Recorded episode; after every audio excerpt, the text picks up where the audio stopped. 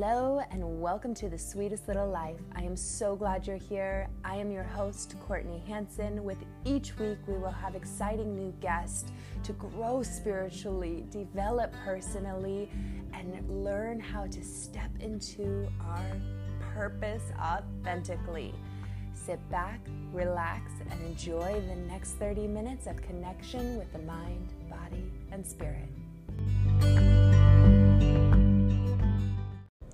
Happy Wednesday, goddesses! Today is for the mamas.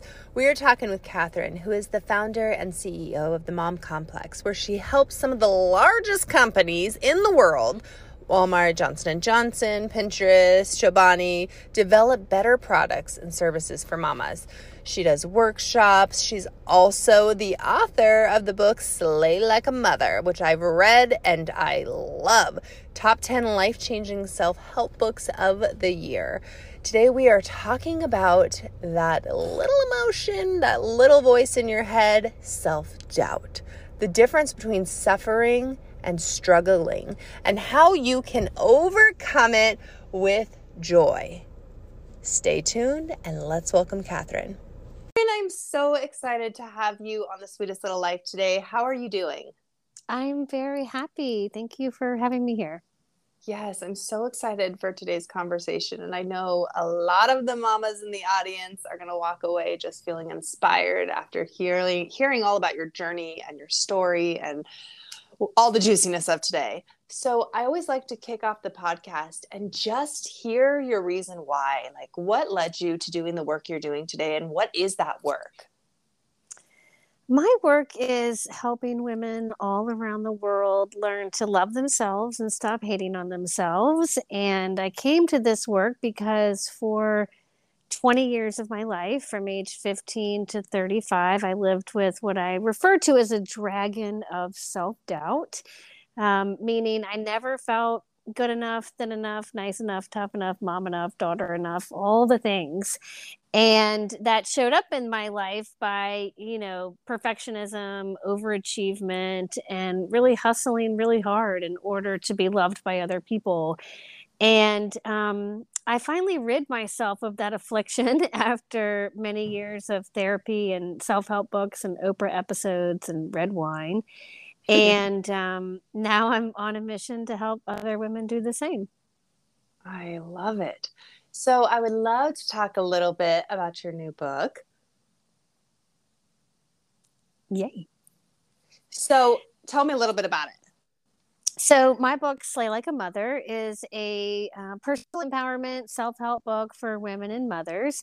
And it really takes the reader on a journey of um, understanding when and how your dragon of self doubt was born, when it came to be, um, and then the ways that it is influencing your life, how self doubt is holding you back. And the crux of the book is seven ways you're feeding your dragon of self doubt and how to stop. And then the end of the book is really about how do we pay it forward and how do we help our own children become dragon slayers and not spend 20 years of their life held captive by um, by self doubt. And um, I'm biased, but I think the book is very good. It is fabulous. I've read it. I love it. And I love that you call it a dragon slayer because that really is what it is. It's fire breathing, it's all inclusive, it takes you over. And our brains are so powerful that when we get in that self doubting mindset, it becomes so hard to get out of it and escape. So I would love today, if you're up for it, to really address that self doubt and that women and mothers and all types of people have this in general, right? We have that. This is, it's so funny that the synchronicities this week, this has been like a common subject, but that inner mean girl, right? Mm-hmm. so, what are some ways that if someone is struggling right now, that they can begin to step out of that suffering? Well, the first step to reduce the suffering is admit that you're suffering. and I think so many times women and mothers we're so busy and we're like running through our checklist and we're, you know, giving all our time away. We're saving none for ourselves. And um, we don't really pause to think, do I like myself? Do I respect myself? Do I love myself? You know, how do I really feel about myself? And so um, an exercise that your listeners can participate in is to think about and actually write down the last terrible thing that you said to yourself. And if you're like most women I work with, regardless of what time you're listening to this podcast, you probably don't have to go back to yesterday to think of a terrible, cruel, cutthroat example of um, the mean voice in your head attacking you. And so um, it's important to acknowledge it, but it's important to write it down, put it in your own handwriting. When my um, therapist asked me to do this eight years ago, she gave me that exact exercise. What's the last terrible thing you said to yourself? And I wrote in my journal right when she said it that um, the last thing I had said to myself was, You are a poor excuse for a strong woman. Ooh. And so we cannot change what we do not acknowledge, you know? And so I think it's the first step is really acknowledging how do you speak to yourself when nobody's listening? Mm. That one's brutal. And how mm. many times a day do we say these brutal things to ourselves? Like, really, when we're being real about it, several times. Oh gosh, yes. And in the beginning, I mean, this is really a, a, practice. It's like, you know, a yoga practice. Like you have to practice this and you have to hear yourself even 50 times a day saying it, and then 20 times a day, and then 10 times a day. It will reduce over time. It's never going to completely go away. But, um, you know, I was just talking to a mother this morning and she said the last terrible thing that she said to herself, which is what she says to herself all the time, is like, shut up. Nobody wants to hear what you're saying. Mm. And, um, you know, when you think about that, it's like roots of a tree, you know, and if the nutrients that are going into the roots of your body, meaning how you feel about yourself, how you speak to yourself, are that ugly and that condescending, like, of course it's going to leave you weak and hollow versus if you can learn to speak to yourself in a way that says i'm trying the best i can. I'm not perfect. I'm okay with being flawed. I still love myself. Like that helps you become more whole and and stronger even for the people around you. Yeah absolutely.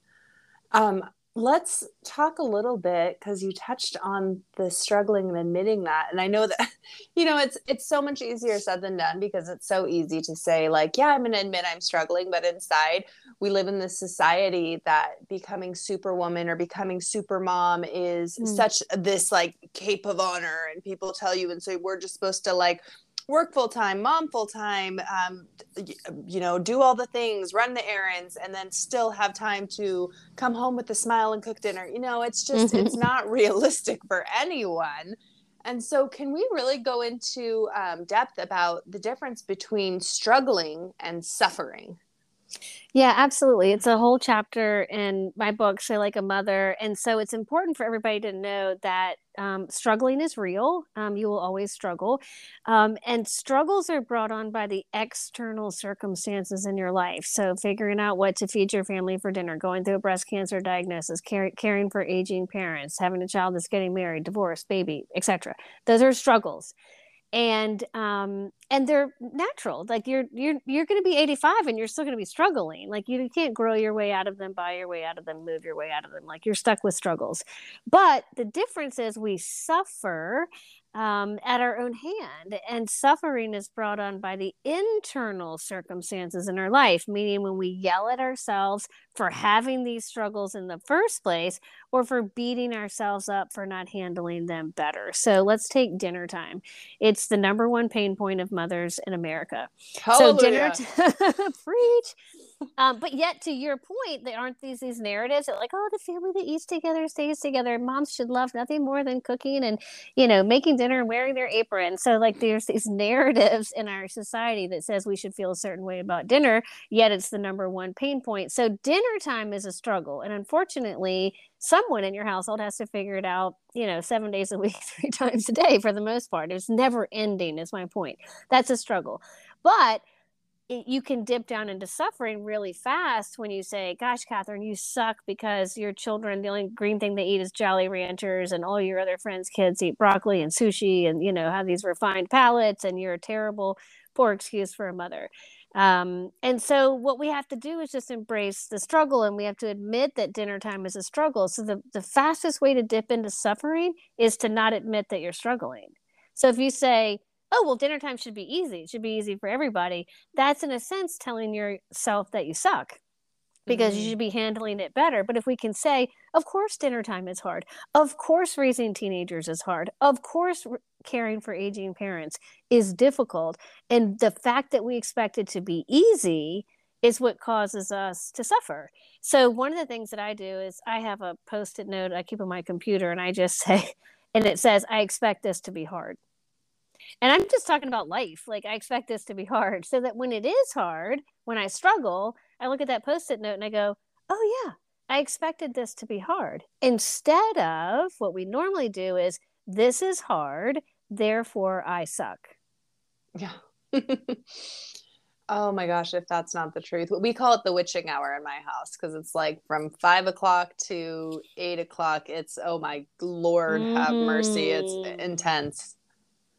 Yeah, and that's like that juxtaposition of like that intensity, that pain, that stress. It happens every single night, but yet what is portrayed in commercials and TVs and movies is this happy family, like romantic time, you know, all sitting around. But you know, I have two teenagers and they are spent by seven o'clock. I mean, they Mhm. are in a foul mood. I'm in a foul mood. Like, it's not the time for family bonding in our house.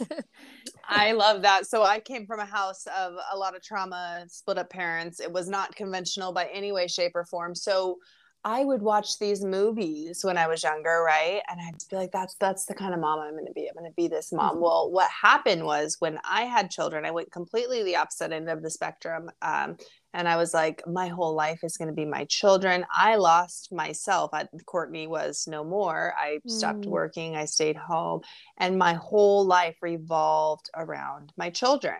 Well, fast forward, my life crumbled after my third. I got postpartum. I started uh, Mm. self medicating with wine, tried to kill myself. It was horrible.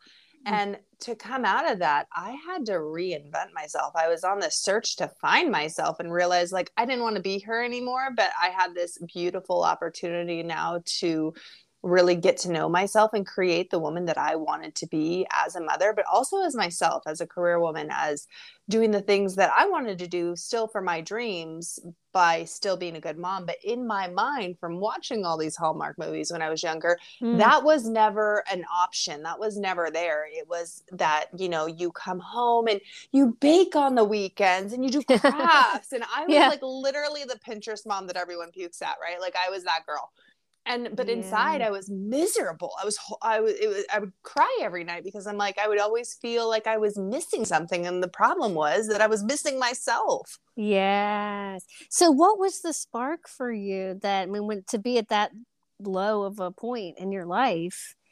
Um, my so my youngest was um he was born at 32 weeks and i he was in the nicu and keep in mind i had i didn't talk to my parents. I had a huge mother wound and my children i was very codependent on. Like they were my everything. I wouldn't leave their side. I was that like helicopter parent. And so when they when my son was born uh, one it was the first time i was away from my son and daughter. And two he was taken to the nicu which let's talk about like heart wrenching. Mm, and so my codependency, everything came out. I couldn't breastfeed him because he wouldn't, he just wasn't doing it and he needed more. Um, Mm. So my milk dried up and I was like, I was the mom that breastfed till two and that was my thing. And I didn't get that experience with him. So I didn't get the bonding. Well, not from having a C section, from having him premature, and then from having postpartum, I had these three major hormone drops and my body just couldn't handle it. Well, my husband had ended up leaving and going to an academy. He's a firefighter and he had a promotion and left for six weeks. And so I'm by myself with three kids trying to navigate it Mhm. all. I ended up having an affair, drinking to kind of coax my way through life and became a major alcoholic. And it was so unhealthy. And that catalyst for me was really realizing how how grateful I was for my life and how great I had it. But I Mm. was so lost and so, you know, I used to think that postpartum depression was just such a cop out until I experienced it myself and like you are mentally not okay. right. Right.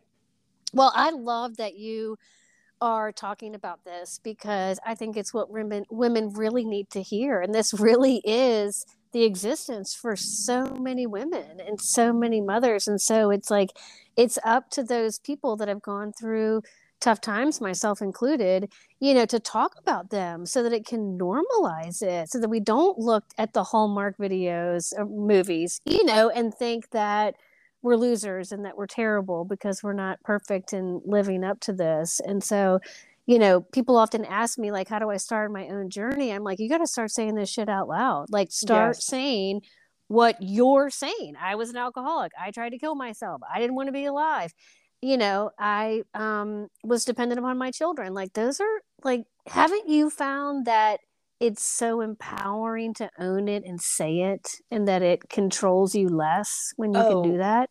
Absolutely. And for a long time, I feel that fear ran my life because when I did have, I, I mean, I choose to love my own family from afar now, but when I did have a relationship with them, it was the, I'm going to expose your secrets and I'm going to, cause I was an influencer at the time. I was a fashion influencer and how, hmm. oh, how times have changed, but that, you know, and I was terrified of being judged, and I cared so much what other people care- thought of me. And I think mm. that was my pivotal turning point is when I was able to step into not caring what people thought so much, but able to be confident in who I was and my story, and knowing that we all have a story. And now, being a therapist and speaking to thousands of women, I know that everyone has a story. yeah. and it, it's amazing to me because, like, you know we're, we're so scared of being judged. And even when i share my story now with someone they're like oh i'm so sorry. Like it's such a taboo topic. It's like mm. uh, no there there's alcohol where well, there's a lot of alcoholics. There's a lot of moms mm-hmm. that struggle. That doesn't make you a bad mom. It makes you have oh. stuff. It makes it messy.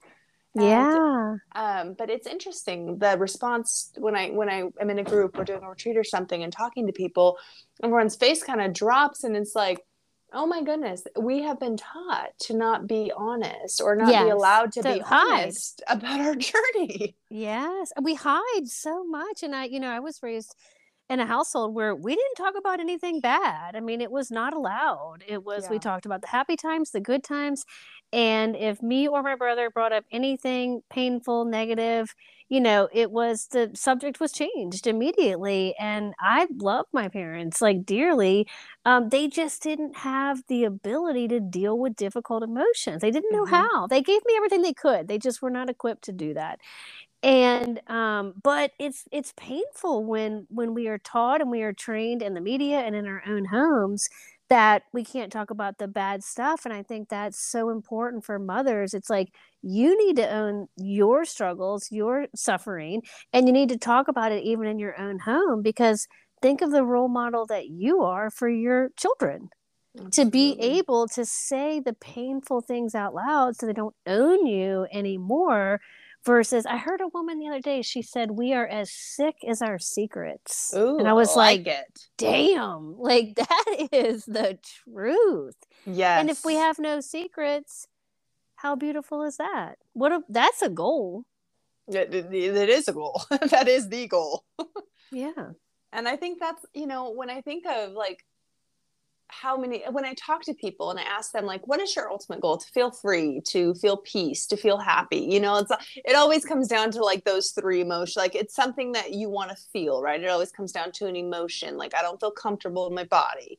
Um, i have anxiety i have depression. Well it comes down to all feelings. And so when we're able to strip that away and pull it into the vulnerability it really comes down to wanting to feel love and accepted. Yeah yeah. And be seen for who we really are. I mean, so yeah. much of my life was hiding behind a mask. And so even when people loved me or they celebrated me or they were proud of me, it wasn't the real me. It was a yeah. facade. It was like the fake Katherine. It was like the puppet on the stage, Katherine, you know? And so I couldn't even really receive other people's love because I didn't think that they were loving the real me because I never showed them the real me. And I hid behind you know this mask and what I often talk about is that, you know, if you're wearing a mask, other people might not know that you're wearing a mask and lying and saying everything's fine when it's not fine. That's the point of the mask, right? You're deceiving people, but you know you're wearing the mask. Mm. And every time you lie and say you're fine, when you're not fine, what you're telling your soul is that what someone else thinks of you is more important than the truth, is more important than your truth. And your soul he- hears it and feels it when you wear a mask and when you lie. And it adds up. And I'm sure it did for you. It did for me. And it's like at some point, you just can't keep it up anymore. It's not sustainable to lie that much. No, at all. And eventually it all comes out and comes crumbling. Or you yeah. end up like me and just turn into a total train wreck. I mean, one of the two. You crash and burn or you figure it out. Yeah. And you learn and you grow. I mean, I believe mm-hmm. that we are put on this planet for one reason, and it is to learn and grow.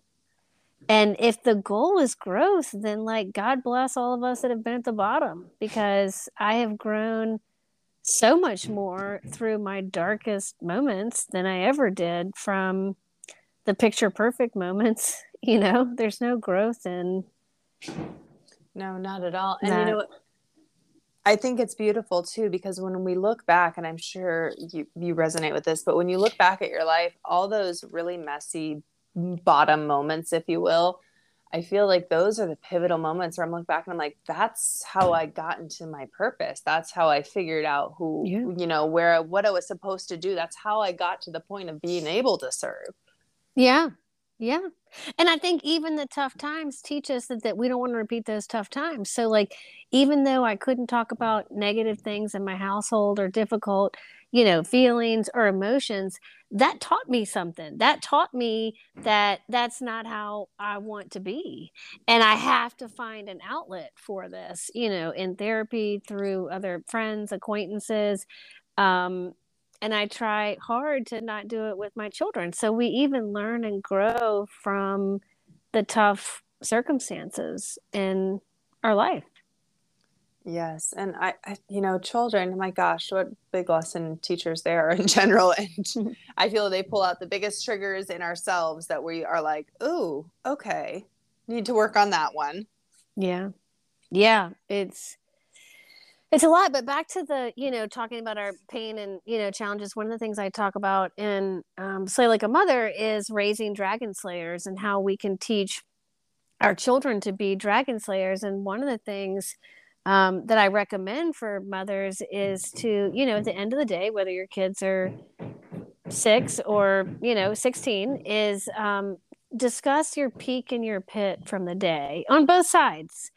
You know, um, what was the best part of your day and what was the worst part of their day? And um, it's really fascinating to think about for to teach your children that every day is going to have a part of it that sucks every yeah. day and that their mother's not perfect that she has a crappy part of her day and um and it, again it gives them the language and the tools and the dialogue that they need to be able to voice the tough things in their life without repercussion.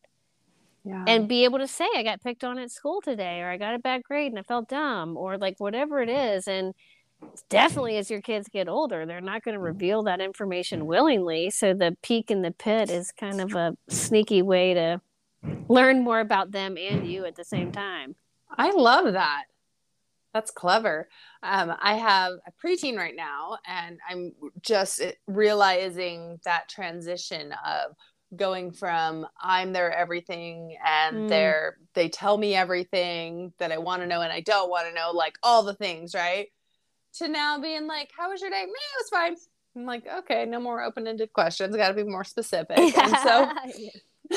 it's really been this challenge to figure out, you know, like, okay, so what's going on in your life at school? You know, because they don't give it up willingly, and it's really interesting to see that transition because it happens so gradually that before you know it, you blink and you're like, oh, okay, we're not communicating. Yeah, definitely. And you know what's fascinating is so my kids are 12 and 14 and um and so what's interesting like what you're saying is that we enter these new phases of motherhood like preteens or teens and they're new to us. But then we yell at ourselves and beat ourselves up for not being better at them when we've never done it before. So let's say you have a 12-year-old, you could find yourself yelling at yourself and saying, "Come on, Courtney, like you've been a mother for 12 years. Get your shit together. You know, why don't you have this figured out?" But you have to give yourself grace and you have to say that yes i've been a mother for 12 years but i've only been a mother to a 12 year old for a matter of days mm. days and so why would you be good at it why would you be good at being a mother of a preteen when you've never done it before? And that just goes back to these ridiculous expectations that we have that, you know, being a mother to a two year old and a 12 year old has nothing in common. Absolutely nothing. not. but yet we just think, oh, I've been a mother for X number of years. I should be better at this. But every stage of motherhood is going to be so fundamentally different. And when you become an empty nester, very different and you've never done it before and so we just have to it goes back to the struggles like being a parent to a preteen is a struggle but you don't have to suffer and yell at yourself and tell yourself that you suck absolutely so i love to wrap things up with giving the audience three things that they can walk away with and really start implementing what are the three most common issues if you will um, that you see come up with your clients? Yeah, I would say one is you have to make time for yourself, and um, you can do that by putting yourself on your calendar.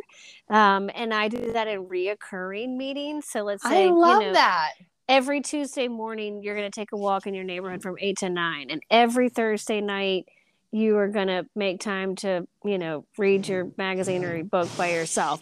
But the the point is reoccurring meetings because then you only have to get the courage up one time to say every tuesday morning this is important to me and then you're just built into your calendar. So that's one thing. Um, two i would say you know asking for help is so critical and we're pretty terrible at it but um, similar to the the calendar structure is how can you um, ask for help in bulk, meaning don't ask for help just one time. You know, go to your partner, go to your child, go to your friend and say, hey, every Tuesday night, could you pick the kids up? Or a babysitter, you know, or every Thursday morning, could you help get the kids ready for school? Whatever it is, but it's like it's ongoing commitment for help as opposed to like, hey, I'm struggling. Can you help me out one time? And it goes back to, you know, having the courage to um, ask for help is hard, but ask for it in bulk and it becomes, you know, a lot easier. A habit. Yeah. And, um, and then you get it ongoing and not just as a one-off um, and then you know the third thing is just something we talked about earlier is i would start to write down the negative thoughts that you say to yourself and i would put them in your own handwriting because once you kind of extract that thought out of just stewing around in your mind and you begin to see it in your own handwriting, then you will know that it's a problem. You will believe that it's a problem, and it will be very motivating to help you, you know, solve the problem. Absolutely. And it's just taking the power out of it. Yep.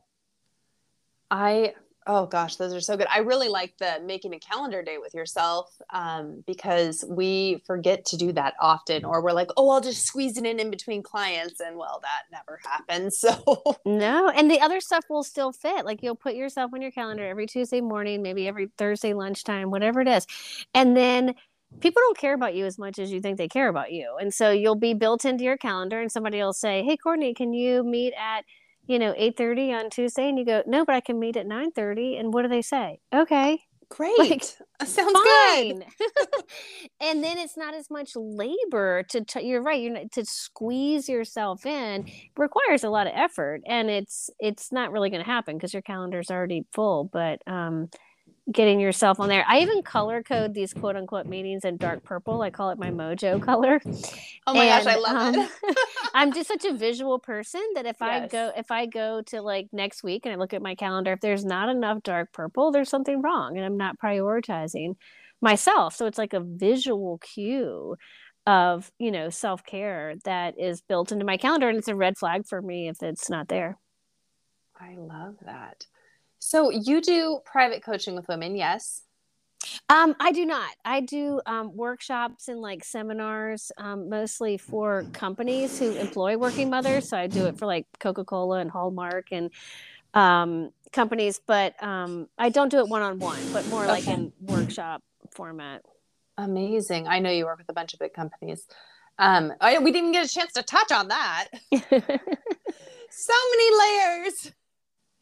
Um, I, well, I was just asking because if the audience feels like they have questions or want to connect with you, are you open to them reaching out to you directly?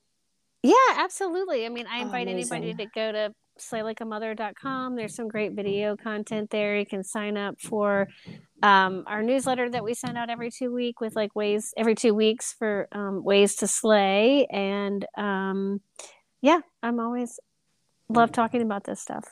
Amazing. Well, thank you so much for your time today and sharing your wisdom. And I know a lot of mamas are going to walk away just feeling inspired and not alone. So thank you very much for that. Well, thank you for having me and thank you for your vulnerability and honesty. I know it's helping a lot of people to hear your story. Absolutely. And your book is amazing. I've, I've read Thank it. It's in my studio for everyone else to read. Love, love it. Yay. All right. Have a wonderful day. Okay, thanks, Courtney.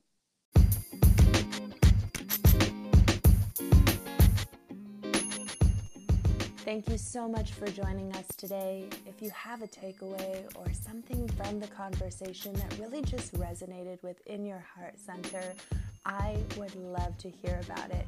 Please leave it in the comment section so we can give you more of this content. As always, please subscribe, save, and sharing is caring. We love you to pieces. Have a beautiful and blessed day.